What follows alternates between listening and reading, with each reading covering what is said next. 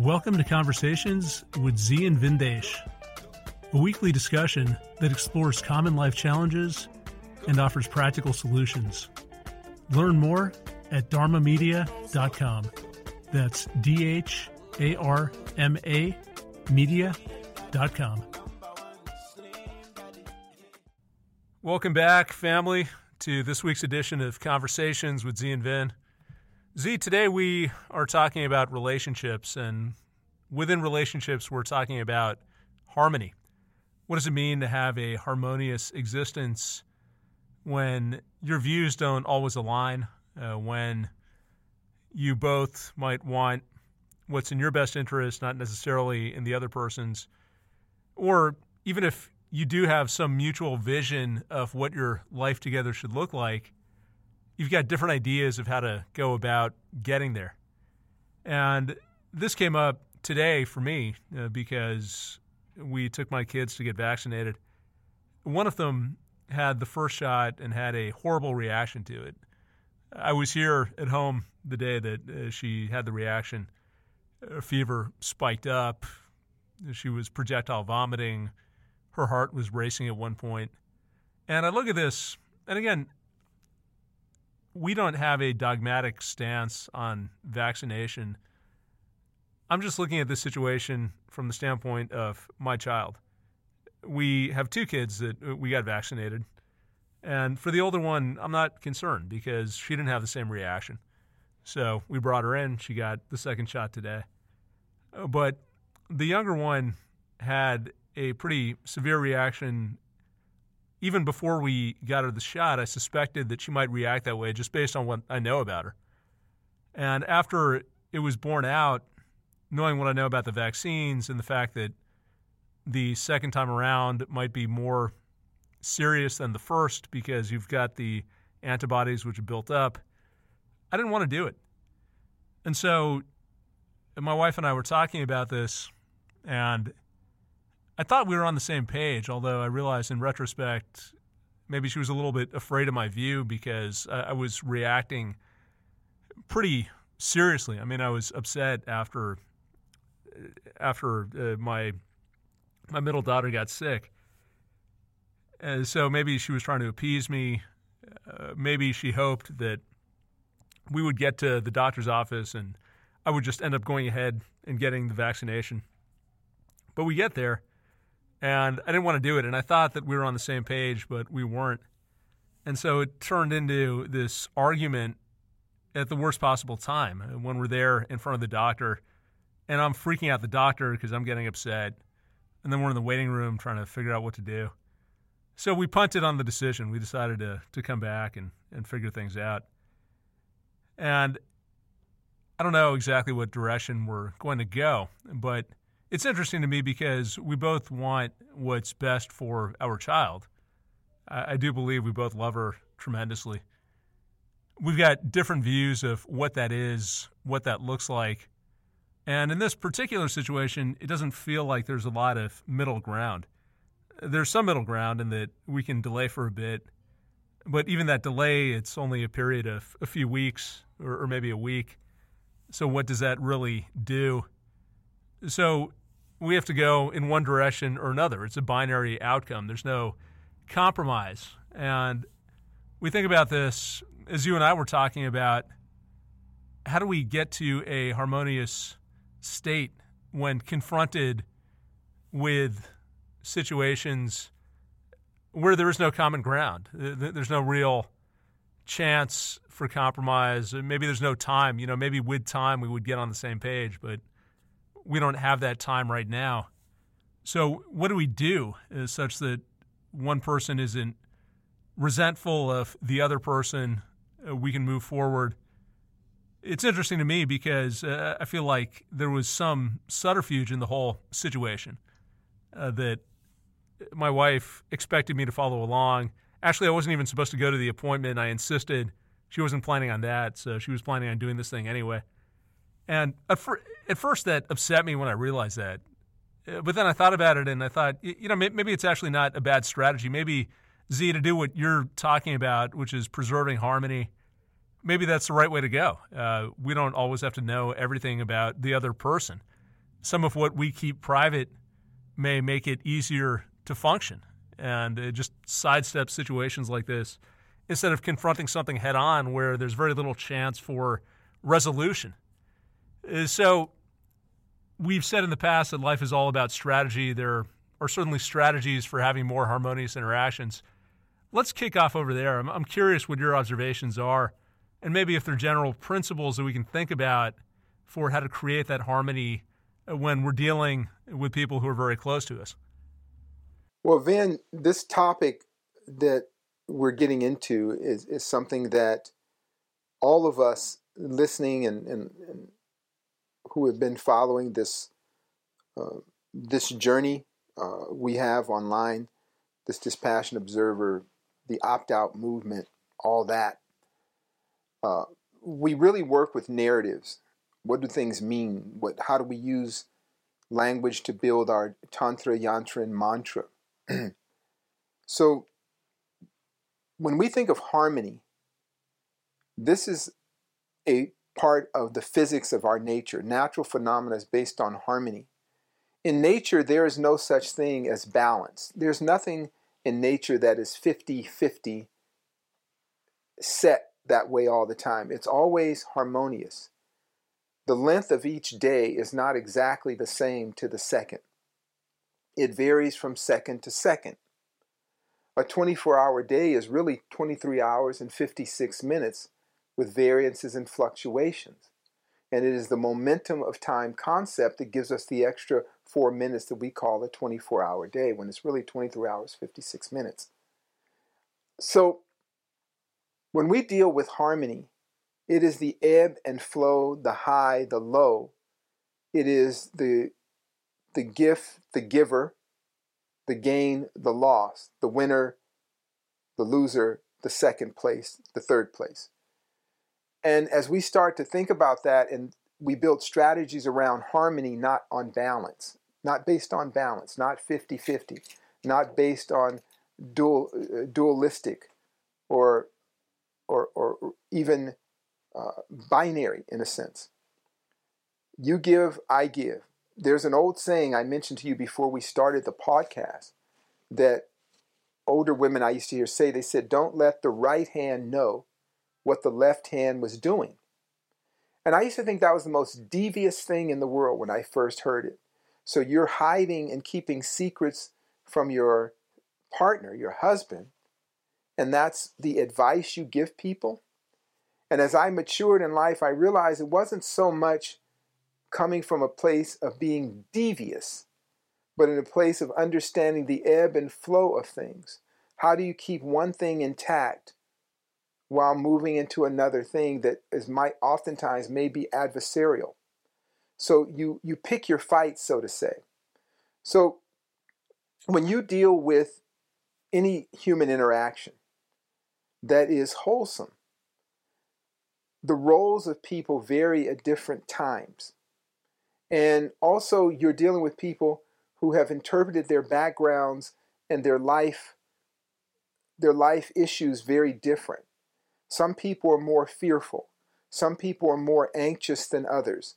Some people are uh, more assertive. Like we had our meeting the other night, and, and, and, and one of our associates was talking about the back the cultural background she was from was pushy, pushy, fight, fight. So the harmony there would, would be learn how to not fight as much. You may still fight, but not as much because you don't want to. Uh, you don't want to hurt yourself in interactions. You don't want to destroy relationships. So finding harmony is like good music. How do we make good music together? Not everyone can lead the band, but everybody can be in the band. And if the band works well together, the music is beautiful. But if each artist and each musician is fighting for an equal share all the time, the music isn't worth listening to. It's not harmonious. So you look at the background of disharmony, disharmony. Sometimes it comes from fear, anxiety, the sense of wanting to approval when you know the person may potentially disapprove of. But for the bigger picture of life, we want to find that fluid medium that we transition through. You get what you want, I'll get what I want. I like to say mutual discomfort. I don't like to say mutual comfort. I like to say let's find a mutually uncomfortable position. The reason I say that is because we start from that place. We each are giving a little more than we thought we could give. We're able to listen a little better. We're able to have a bit more empathy because we're both coming from a place where we put ourselves in a place of mutual discomfort, a give and a take.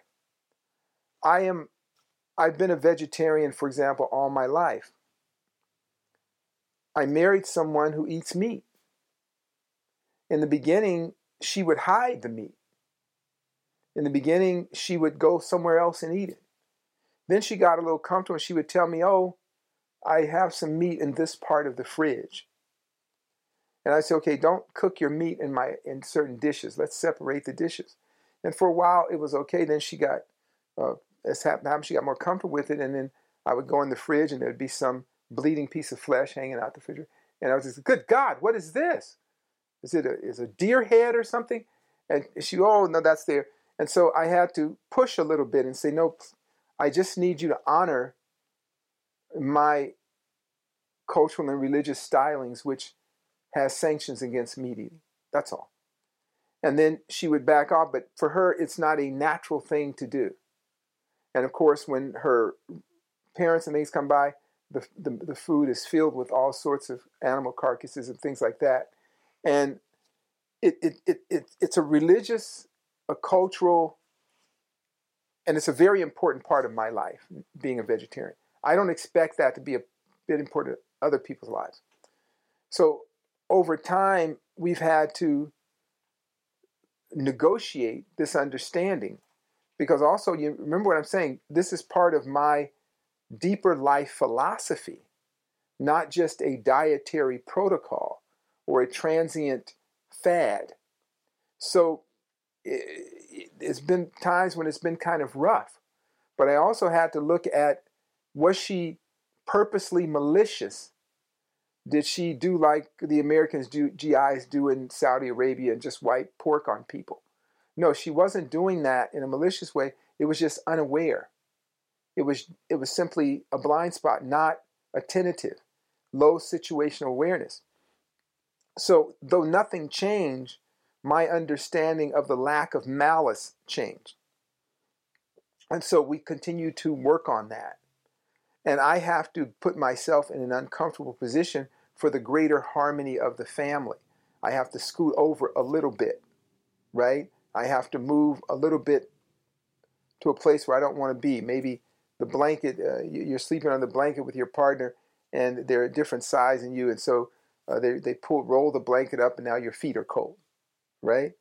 Do they hate your guts? Do they want you to die of freezing weather? No, that's not it. It's just a lack of awareness, and that lack of awareness offers a window, the window open for disharmony. So if we all work on awareness, if nothing else, awareness, there are less events of disharmony. And when we are in a steady place, we can come up with strategies that allow mutual discomfort. And when it comes to shared parenting, it is even more challenging. And there are areas of shared parenting where you have a vision of how you want your children to be raised, and hopefully we're not far apart on that. And um, fortunately, my wife and I have a very common view of our upbringing of our children. But if there's any variations, for example, if you have fears of their health and things like that, make sure that it's buffered through your partner so that you can discern between a real fear and anxiety and illusion of bad things happening. Because the anxiety and illusion of bad things happening will bring into your you, bring into your domestic life a lot of disharmony a lot of disharmony. So that means that each parent has to check themselves and so what is them and what is you. But each person when we come into any situation we're bringing our own personal baggage So we may read a situation a certain way. It's like I go to a, a, a parts place that I'm familiar with, and I, I have a sense that the guy is is uh, not uh, really uh, how should I say racially fluid. I think the guy's a little racist, um, but he's a nice guy. You see, you see the contradiction here. But he's a nice guy, so I'll often ask him, "Are we cool? Do you have a price for me, and a price for people that aren't like me?" I want the good price, the best price you can give. And he'll often deny stuff. So I'll send in somebody to buy the part and then compare the price. Every now and then it, it, it's, everything's okay. But why do I go there? Why do I interact with people like that? Because not everything in society is going to be to your complete liking. That's called balance. That's called fair. Nature isn't like that. It's harmonious. For all the times I think that I might have been slighted by this guy, he's actually given me free things and helped me out quite a bit that balances everything out. He's given me bonuses or or other things going on there. So people say, well, how can you deal with the guy? The guy's kind of racist. I said, you know what? Everybody's kind of racist because they were raised that way. Whoever you were raised in your household and you're familiar with, you have an affinity for. Anybody you didn't grow up around, you don't have an affinity for. So we want to talk about harmony, not balance, not fair, not equal. I don't even talk about equality because it doesn't exist in nature. Harmony does. The back and forth, the to and fro. And as you if you want to get more detailed and more intimate about it, when it comes to social issues such as the vaccine and politics of vaccine, it isn't what's going on now, it's everybody's background that's led up to this point. And I believe those that are wise, not necessarily uh, angelically wise, probably wickedly wise, they understand the nature of human beings. Some people are more susceptible to fear triggers. Some people are more susceptible to intellectual triggers. Some people are more susceptible to tribal triggers. We hear certain things, we respond a certain way. So there's a mad rush that people are ravaged by fear right now. And if you historically have a subliminal trust in the government, you have a deep trust in the pharmaceutical industries, you have a deep trust in the status quo, even if your intellect is contrary to that, where you hold your deep subliminal trust and confidence will shine it will have a greater influence than not. Inversely, if you're somebody who has doubt or question the system as it is, if you wonder about pharmaceutical companies and Roundup and all the weird things going, and that's something that bothers you, you will be a little more hesitant about how you view the current style of addressing this pandemic. That doesn't make anybody bad. But we are subjects to the biases and the counterbalances of life that we are striving to adjust those so that we can have more harmony. You don't want to be like a scale weighted on one side till you're out of balance. You want to be a scale that the the weights are moving gradually one way or another in order to find your true north, to find the right middle ground. And middle ground isn't isn't an absolute place. Is it a little middle of the left? Are you middle of the right? Are you a little middle of the top? A little middle of the bottom? If you understand that, then we can talk.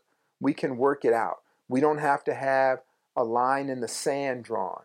A meat eater and a vegetarian can coexist, right? A Republican and a Democrat can coexist, right? And there, and when I say, I was told by a very wise friend of mine, Manny, that there is no middle. And I would say that the middle, I say, I agree with that in the sense that the middle is not an absolute place. I am a pro Second Amendment vegetarian. How do you, how does that, you see?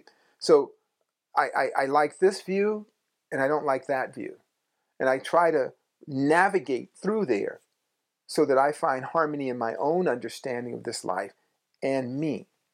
So as you're going through what you're going through, that many of us, I shouldn't say you've been, I say all of us are struggling with that. Let us have compassion enough to know that fear and anxiety can drive people to lie, to create subterfuge, to be deceitful. But those people are not bad people. They are not malicious people. They are anxious and fearful people.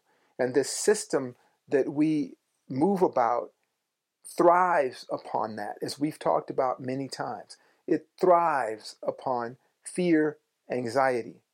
So left is not is not left, and right is not right, and up is not down. Uh, up up is not up. So what I'm saying is that we live in this kind of mad hatter world that is governed by fear and anxiety. For those of us who have opted out and seek a more harmonious path through life, we step away and just look at things.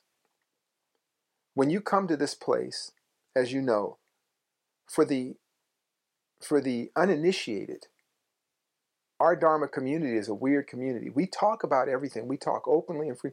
Nobody's offended. Nobody's threatened. Nobody needs to be uh, get a trigger warning. And it gets rough sometimes, but it's always warm. It's always cool, right, Caitlin? Caitlin and I were talking today about something. I told Caitlin. She told me that I look scary on camera, right? She we were doing a filming, and she said, "Oh, you look scary." I said, "You know, for telling a black man that he looks scary." is very racist. I told her that. And she said, Well, so what? And you look scary, and I need to call the police. Um, she had a, a, Karen moment, as they say. No, and you then, should have seen the look, though. Yeah, whatever. You was like staring me down. She she's doubling down on her racist trope. but what do I know about Caitlin? I know Caitlin is the hub of the wheel of everything we're doing. She's a great human being, but she was raised a certain way, uh, inbred in somewhere and and they had certain views and weren't a lot of people like me around and so i look scarier than maybe uh, some schoolyard shooter that she went to high school with and they look friendly and warm and everything and she oh he, he looks great um, but i don't take that to heart i don't feel because the harmony of the community allows me to constantly work on this idea of mutual discomfort I have my nephew here, Jonte. He's just great. They're just great. They're learning the trade, but he dresses weird. Okay, for my generation, he just looks weird, right? He dresses, he dresses strange. Caitlin's telling me how Nora looks. For me, it's a weird way of dressing. Um, but I, I start thinking about looking at it through from my eyes. Then I put on my harmony gargles, and I said, "In the I live, I come from a different time, a little more formality, a little more conservative way of presenting yourself in a professional situation. And let me see how it goes before I make a rigid, snap judgment and try to alter everybody to fit me. Let me observe. So that's called mutual discomfort, is the pause I take, the time I take to sit and listen, because it's uncomfortable to listen. It's uncomfortable to wait your turn. It's uncomfortable to give a little space to someone. But that allows for harmony to develop. So that mutual discomfort, when it comes to back, circling back around, when it comes to how that can hurt relationships when there seems to be deceit involved. Step back a little bit and say, was it malicious deceit or was it born of fear, misunderstanding, anxiety, tribal attachments, and all that? Then you can make a better decision about a situation. And what we're seeking is harmony, the continuum of flow, a holistic back and forth, ebb and flow. And sometimes the water's deep and sometimes it's shallow. But in the middle of that, it's calm seas. So that's what we're striving for with harmony. The same way with personal things of, of health care. People always ask me, do I have to do it this way? And I used to be very rigid. You must absolutely do everything this way. Take your formulas three times a day, at this time of day, do this, don't eat that, don't eat this. And people say, Zi, it's so hard to do that. I said, well, then, then suffer. Then just suffer. Either one way or suffer. Very binary.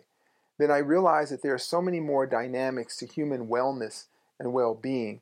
Let's give these people an opportunity to flow in and out and hopefully flow more in than more out in terms of their personal health care, right?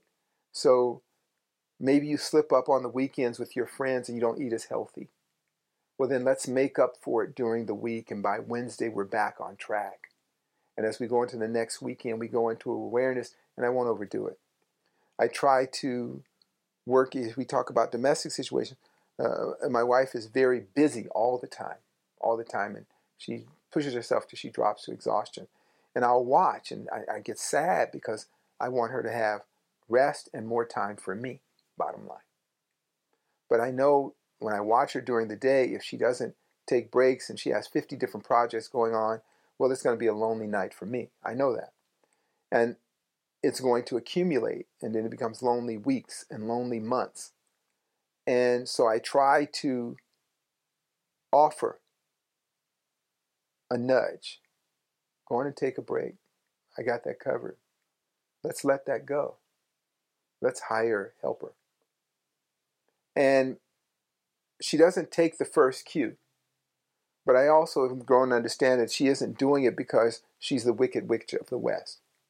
It's because she came from a background of people who were desperate, who had gone, came through very difficult times, and epigenetically handed that down generation after generation that we have to keep moving, we have to keep going, uh, we have to survive. Those times are long gone, but the resonance of that is still around. So we're working with the idea of valuing downtime.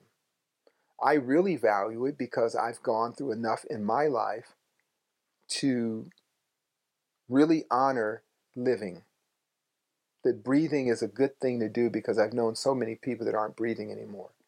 I've lost so many people that I realize that little time that we have with each other will never be enough. So when I shut down, I shut down. When I'm off work, I'm off work. Uh, when I meditate, I meditate. When I do my chores, I do my chores. And when I'm done, I'm done.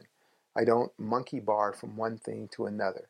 So those are lessons I've learned in my life. Because others have not learned that lesson, again, it doesn't make them bad people. It, it makes them uh, worthy of our example. And as is said in the Tao Te Ching, what is a good man but a bad man's teacher? and what is a bad man but a good man's job. You follow me, Vin? Yeah, you've said a few things that I think are very useful. One being this concept of empathy or compassion, which is a Buddhist concept. And I remember some of the Buddhist texts that I've read, it talks about how when you're really in the heat of the moment and you're at someone's throat or you're just wondering why they're being so mean, why they're causing you so many problems, to step back and realize that everyone is ultimately the same, that all sentient beings want to live, they all want to feel good. Everyone is seeking joy, even if they're misinformed. So we may go about it the wrong way, but we all hurt, we all feel pain, we're all striving to get beyond these things. And in that, it becomes easier to understand someone's motivations uh, and a lot of the animosity that we might hold, the resentment, the grudges, just with that simple act of understanding, that falls away, even if it doesn't change the actual situation.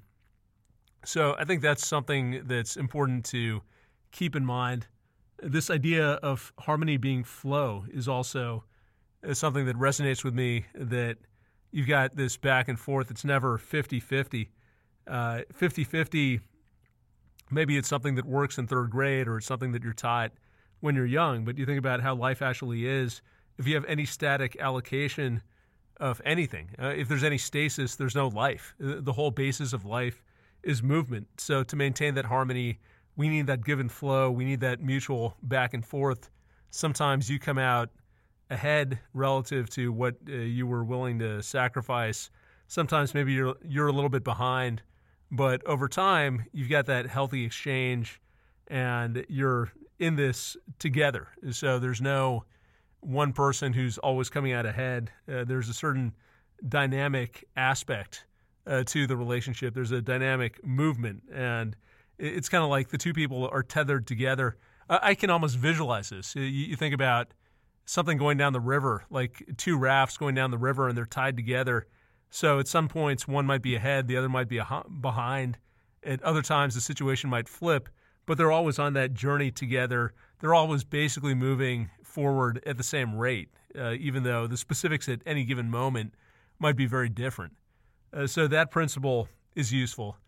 The other thing you mentioned is this whole idea of having different backgrounds and different approaches uh, based on our life experience, uh, based on things like anxiety versus intellect, or maybe it's not even one versus the other, but how you feel about a particular issue in a particular moment. And being able to sit down and maybe the strategy over there is to get to a point where you can get beyond the anxiety. Uh, maybe it's a deferral strategy, which in some ways is what I tried to do today, which was buy some more time, have more of a discussion around this, and maybe we can get to a state where we're willing to discuss and engage and move beyond some of the anxiety and then figure out the right path forward. So, all of those strategies make a lot of sense to me. I mean, I would almost write those down as things to keep in mind uh, when dealing with our loved ones or, or really more broadly than that, uh, dealing with anyone in an ongoing set of interactions. If it's a one off, maybe it doesn't matter that much. But if we have repeated interactions, we need to make sure that it's a relatively smooth relationship and it's a bit of give and take. Um, I guess what I'm still wondering, Zi, that I could use your help on, your perspective on, is, you know, at times there's just an impasse. And maybe that impasse is because we're too far apart philosophically maybe it's the pressure of time. So if we had more time, if we get by the anxiety, for example, we could come up with a better solution. If we could talk some more, uh, we could reach some common ground, or maybe we could even reach a better solution that none of us envision at the present time. So we can work together on the problem and come up with uh, an even more compelling direction than uh, what uh, than the direction that we set out in. Uh, but a lot of times we don't have that time. We don't have that luxury. We've got issues that we have to deal with immediately, and we find ourselves at an impasse. What are your thoughts on that? Any advice for how to navigate that situation? Again, harmony. If your objective is to be harmonious, one must be the divine diplomat, the ambassador of your cause, the ambassador of your philosophy, of your upbringing. Be the best ambassador be the best diplomat that you can be and find that mutual beneficial ground. It may not be common ground, but it may mutually beneficial at that moment. And it's at that moment that works, but we're going to strive for the moments coming. Each moment gives breath, gives breath and life to the next moment.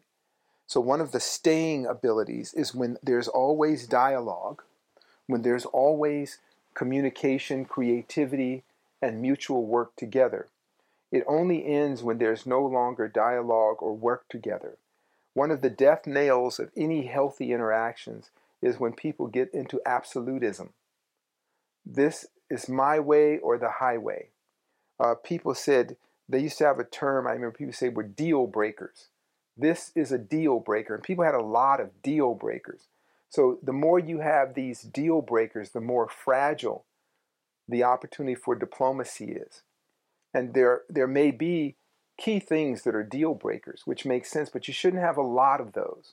Uh, micro deal breakers, little things that could cause major fissures. And so we want to be a good diplomat. And when you're working with people, be it your partner, business partners, or friends, first take stock of who you are and then understand who you are in the role of their lives. What archetypes do you, are you similar to? What likenesses have they seen in your life? What roles do they play? And then you'll start to understand better about how the disharmonies arise. But also, you remember that the reason you're standing there, because one point it was very harmonious.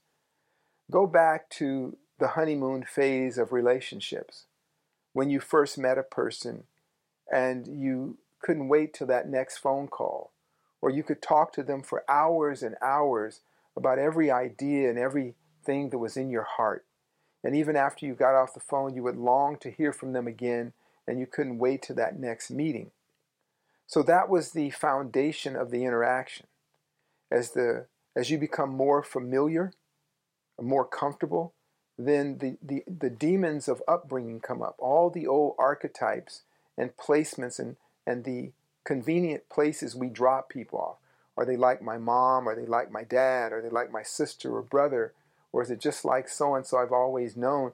And that's when that passion starts to subside. It doesn't die, but it subsides. And then the fire goes down. When the fire goes down, the cold can come in. And you feel fed up. You feel angry, betrayed, pissed off.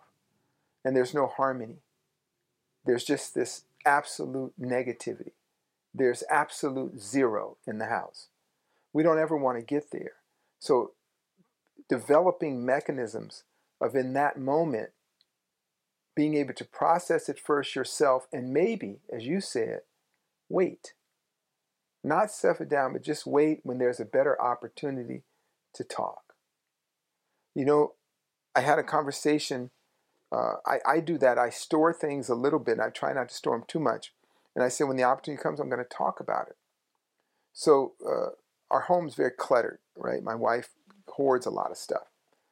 And she came one day, she borrowed my car. She said, Oh, your car is really dirty.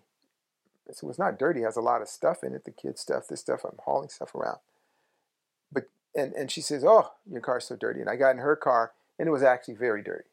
And I this was a few weeks ago, and I mentioned to her when she mentioned something else.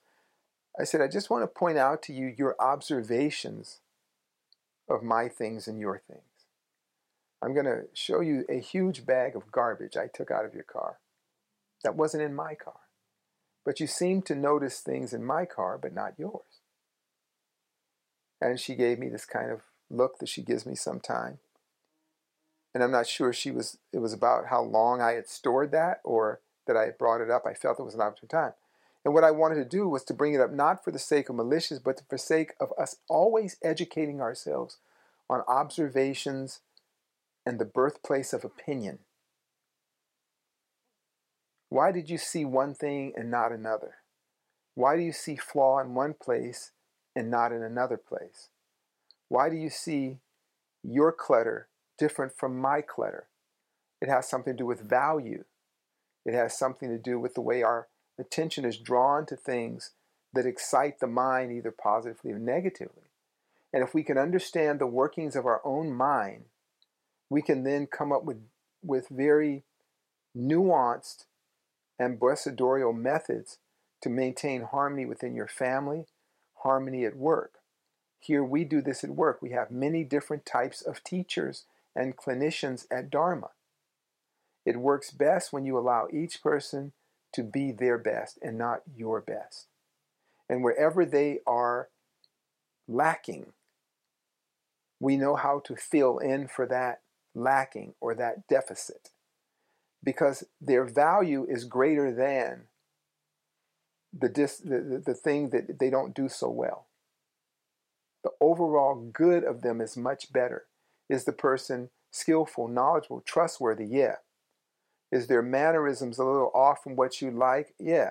But what's the most valuable thing? What will bring harmony to the unit as a whole? So that's the way we want to look at it. So sometimes you do wait. Maybe wait till your temper has gone down. Wait till you depersonalize it. Wait for you wait for a moment where you can do a much more objective analysis of how you felt, what went on, what pushed your button. And then when you're clear on that, you can then have a forum of discussion that hopefully remedies or mitigates that disharmony. You follow me, Vin? Final thought, man, is we talked before the meaning of life is joy. You find joy when you dispatch your duties. Life is shorter than you think. We need each other. Let harmony be your mission with your health, with your mental and emotional well being, with your family and social interactions. Life is short, life is precious. The purpose of life is joy. See you next time. If you enjoyed the show, please consider leaving us a review on Podbean iTunes, or your favorite podcasting app. Each five star review helps us bring you more unique and insightful content. Learn more at dharmamedia.com. Peace.